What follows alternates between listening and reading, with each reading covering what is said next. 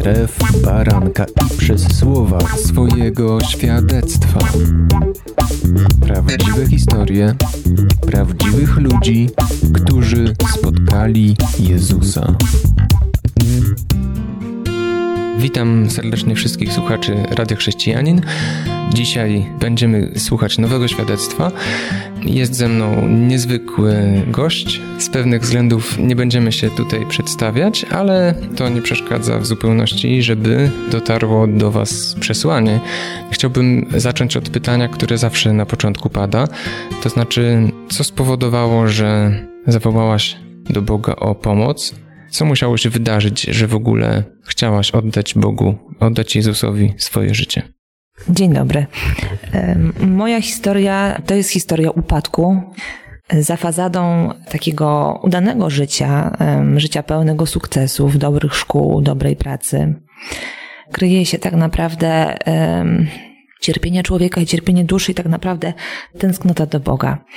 Moja historia tak naprawdę zaczyna się jeszcze e, od moich przodków. W mojej prostej linii jest e, wiele krzywdy, są porzucenia dzieci przez ojców, są e, nieudane małżeństwa, rozwody i są aborcje. Mm, zacznę tak naprawdę od momentu, kiedy ten upadek się zaczął.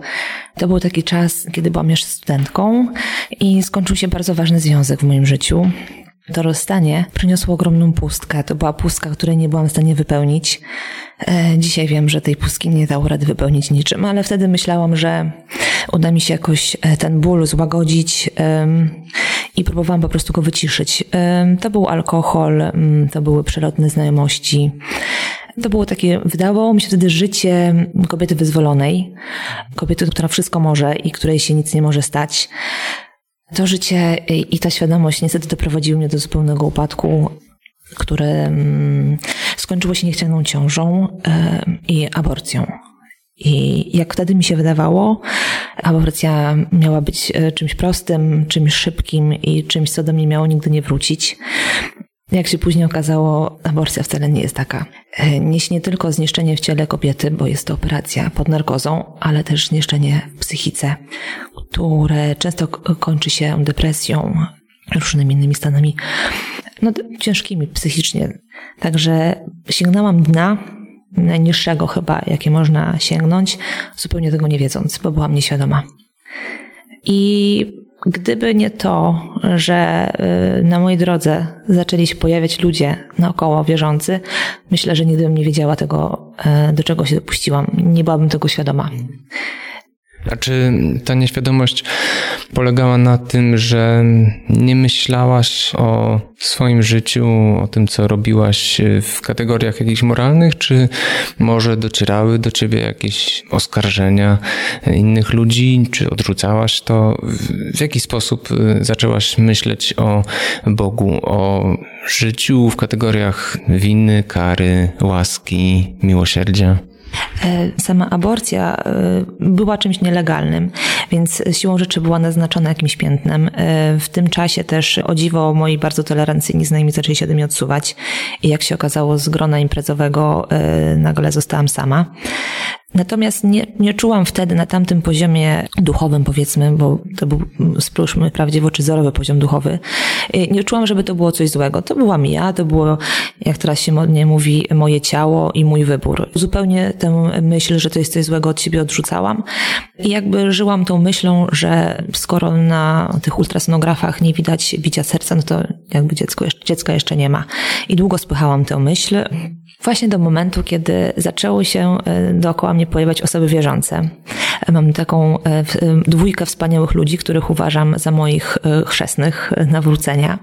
Jedna to jest moja przyjaciółka, która tak jak matka z taką czułością przy naszych spotkaniach mówiła o tym, że mnie Bóg kocha, że jest Jezus, który na mnie cały czas czeka.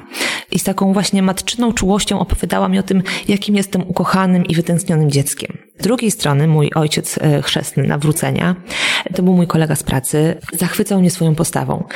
No właśnie był wierzący, miał żonę, dzieci i nigdy nie byłam w stanie zrozumieć, jak to jest, że on jest w stanie oprzeć wszystkie ataki, które gdzieś tam na niego spadały, ze stoickim spokojem, z taką no, niezmierną sympatią odnosił się zawsze do ludzi i intrygował mnie. Intrygowała mnie jego postawa życiowa, intrygowało mnie to, że jest taki nie, niezłamany w tym, co uważa i w tym, co czuje.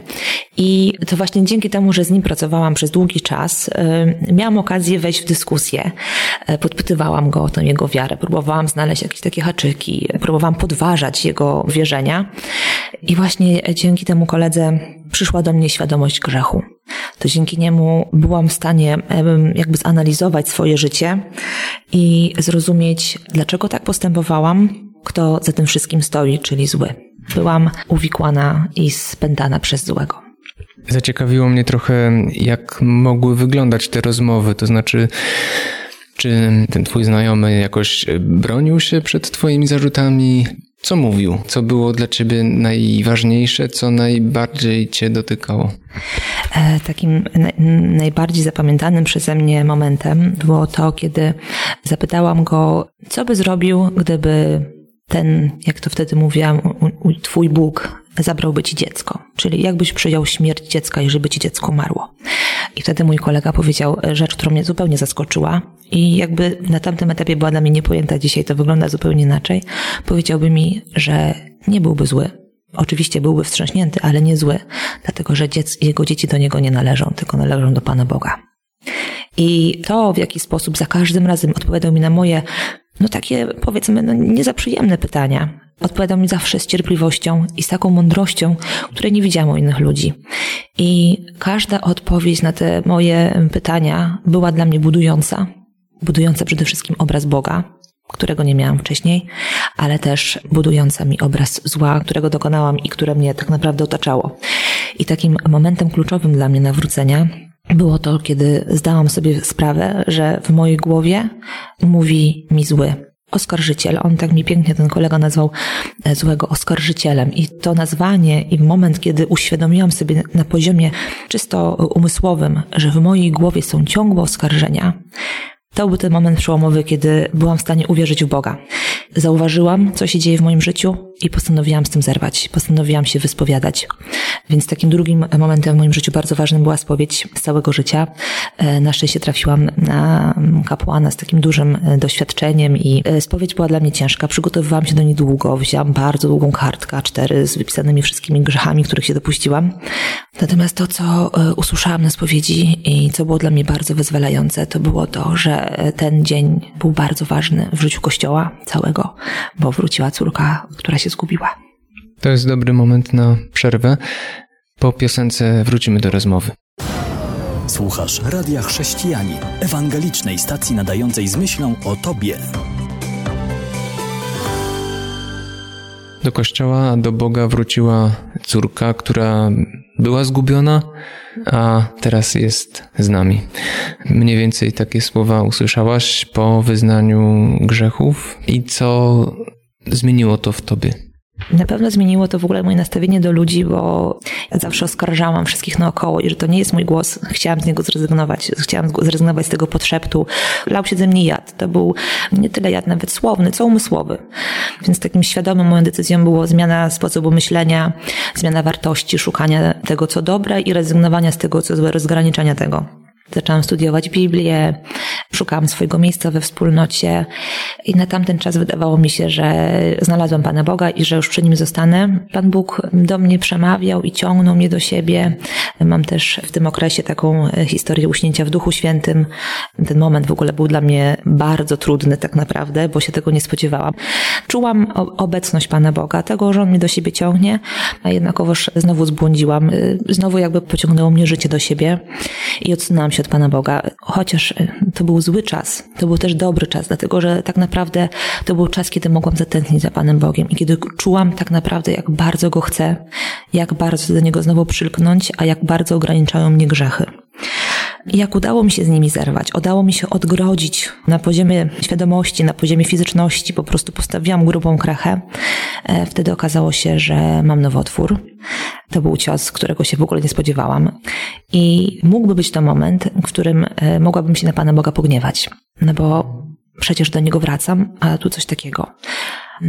Nie pogniewałam się na Pana Boga, przyjęłam tę wiadomość z pokorą, co nie znaczy, że to było dla mnie łatwe. Bardzo szybko zostałam położona w szpitalu, miałam wsparcie wspólnotowe, miałam, byłam otoczona modlitwą, jednak na tamten czas ta modlitwa to była dla mnie za mało i, i nie byłam w stanie wyzbyć się lęku, który już wcześniej u mnie się pojawił. Takie zaburzenia lękowe jeszcze przed nowotworem, depresja, tak jak mówię, to było pokłosie aborcji. Tak naprawdę moje pełne nawrócenie to jest historia dwóch osób, bo to jest nie tylko moje nawrócenie, ale też dziewczyny, które poznałam w szpitalu. Leżałyśmy przez dosłownie chwilę e, w sali, byłyśmy położone razem tylko na moment, potem nas rozdzieliły panie pielęgniarki, ale ja czułam, że muszę z tą dziewczyną porozmawiać. Miałam takie wewnętrzne poczucie, że muszę z nią porozmawiać. Ona też miała takie poczucie. Ona przyjechała do szpitala któryś raz już z kolei, bo od miesięcy już cierpiała na niezidentyfikowane e, krwotoki, których lekarze nie byli w stanie zatrzymać. E, I którejś nocy w szpitalu był straszny raban, zlecieli się lekarze, była transfuzja krwi u niej, e, była trzecia czy czwarta nad ranem. Ja oczywiście nie spałam, tylko leżałam, patrzyłam co się dzieje. I jak już lekarze wszyscy poszli, poczułam taką wewnętrzną potrzebę, że muszę się za nią pomodlić przyjęła tę modlitwę. Nie miała już, mi się wydaje, innej alternatywy. Długo się za nią modliłam i bardzo, bardzo szczerze się za nią modliłam, tak całym, całym sercem. Następnego dnia została ona wywieziona do innego miasta, gdzie miała mieć kolejne badanie, już bardziej specjalistyczne. Pojechała karetką wiele kilometrów. Jak się później okazało, w tym, w drugim szpitalu w innym mieście, nagle problem zniknął. E, lekarze rozłożyli ręce i powiedzieli, że cud. E, wróciła ona do mnie e, po paru dniach do szpitala, już jako zdrowa, z Biblią pod pachą i powiedziała, że Jezus ją uleczył. Natomiast najciekawsze w tym wszystkim, w tej całej historii jest to, że Pan Bóg mi mówił o tym, że mi ją przyprowadzi, dlatego że zaraz przed tym, jak ona się pojawiła, ja czytałam Biblię i oczywiście zupełnie, zupełnie wycięłam z pamięci, o czym czytałam. No, można się domyślić, to była oczywiście przypowieść o kobiecie cierpiącej na krwotok.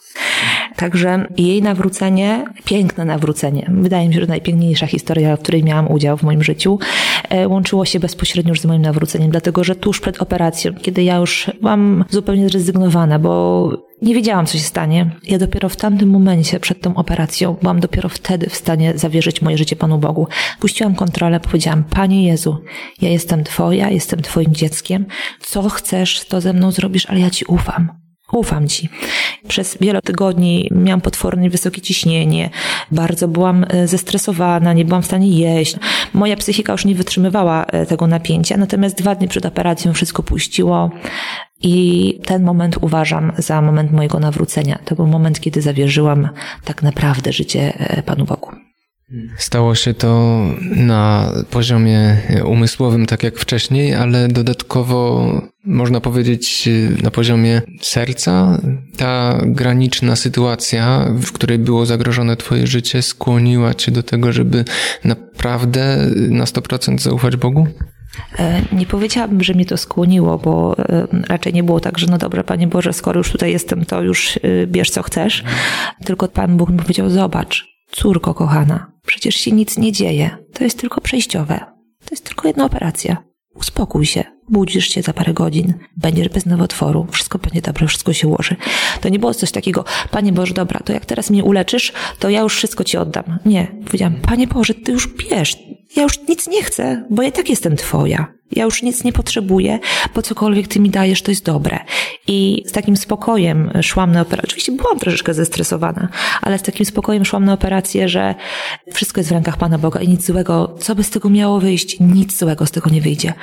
E, operacja oczywiście była zagrażająca życiu, to nie była łatwa operacja, ale udała się w pełni. Jestem dzisiaj zdrową osobą. Natomiast tak, nawrócenie było pełne. To było zawierzenie nie tyle też serca, w pełni oddałam serce, w pełni dałam się pokochać. Nie tyle, że sama pokochałam, ale dałam się pokochać, dałam, przyzwoliłam Panu Bogu na to, żeby mnie pokochał. No to jeszcze myślę, wydaje na takim poziomie duszy, bo jakby wszystko, co mam, wszystko, czym jestem, jest Pana Boga. Po prostu tak rezygnacja zupełna z siebie. To był ten moment, kiedy tak naprawdę mogę powiedzieć, że się nawróciłam, bo od tamtego momentu cokolwiek robię i o czymkolwiek myślę, i tak wiem, że to wszystko jest Pana Boga. I jestem spokojna. Jaki owoc przyniosła ta decyzja, to po przerwie. Wracamy za chwilkę. Słuchasz Radia Chrześcijani, ewangelicznej stacji nadającej z myślą o Tobie. Rozmawiamy o trudnej i bardzo ciekawej historii nawrócenia.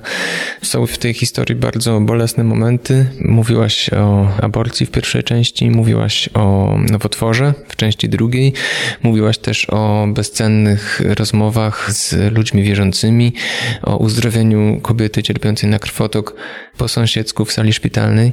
To niezwykłe doświadczenia, a jednak mam wrażenie, że to, co następuje po nawróceniu, jest jeszcze bardziej niezwykłe. I właśnie chciałem zapytać, jak wyglądało Twoje życie później? Co Jezus zmienił w Tobie i jak wyglądały Twoje dalsze miesiące, lata? No, to jakoś tak lat dużo nie było, bo to się w sumie stało dosłownie dwa lata temu wszystko, no może trzy.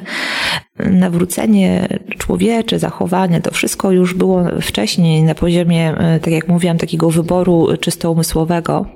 Natomiast to, co się stało później, to jest rezygnacja pełna z grzechu. To znaczy oddzielam się od grzechu grubą kreską, takiego świadomego oczywiście grzechu, no bo wiadomo, każdy jest ułomny i to są potyczki nasze codzienne.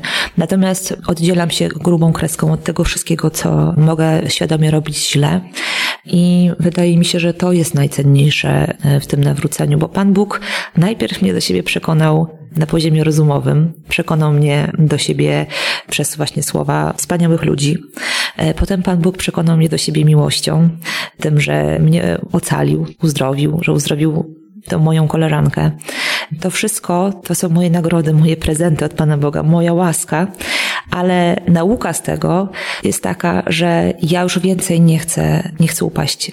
I to już nie mówię o takim zupełnym upadku, którego się dopuściłam, ale to są takie świadome upadki dnia codziennego, proste decyzje w ciągu dnia. Jestem taką zwolenniczką rezygnowania z szarości. W szarości moim zdaniem kryje się zły wyboru między czarnym a białym. Zawsze proste pytanie stawiam, czy to jest dobre, czy złe. Wydaje mi się, że to jest tak największy owoc mojego nawrócenia. Taka świadomość tego, że ja już nie chcę wracać do tego, co jest, co jest śmiercią tak naprawdę, bo wszystko to, co było wcześniej w moim życiu, to była śmierć. Odkąd przyjęłam w pełni Jezusa, to jest życie. I ja to życie widzę codziennie. Ja to życie widzę w swoich dzieciach, w, w, ludziach, którzy mnie otaczają. Przynależę do wspólnoty oczywiście. Mam dużo przyjaciół, którzy są wierzący. I to, co właśnie widzę, to jest życie, niestety w opozycji do tego, jak e, wśród wielu ludzi widzę śmierć i nieszczęście. I jak proste jest oddzielić się właśnie od śmierci na poziomie wyboru.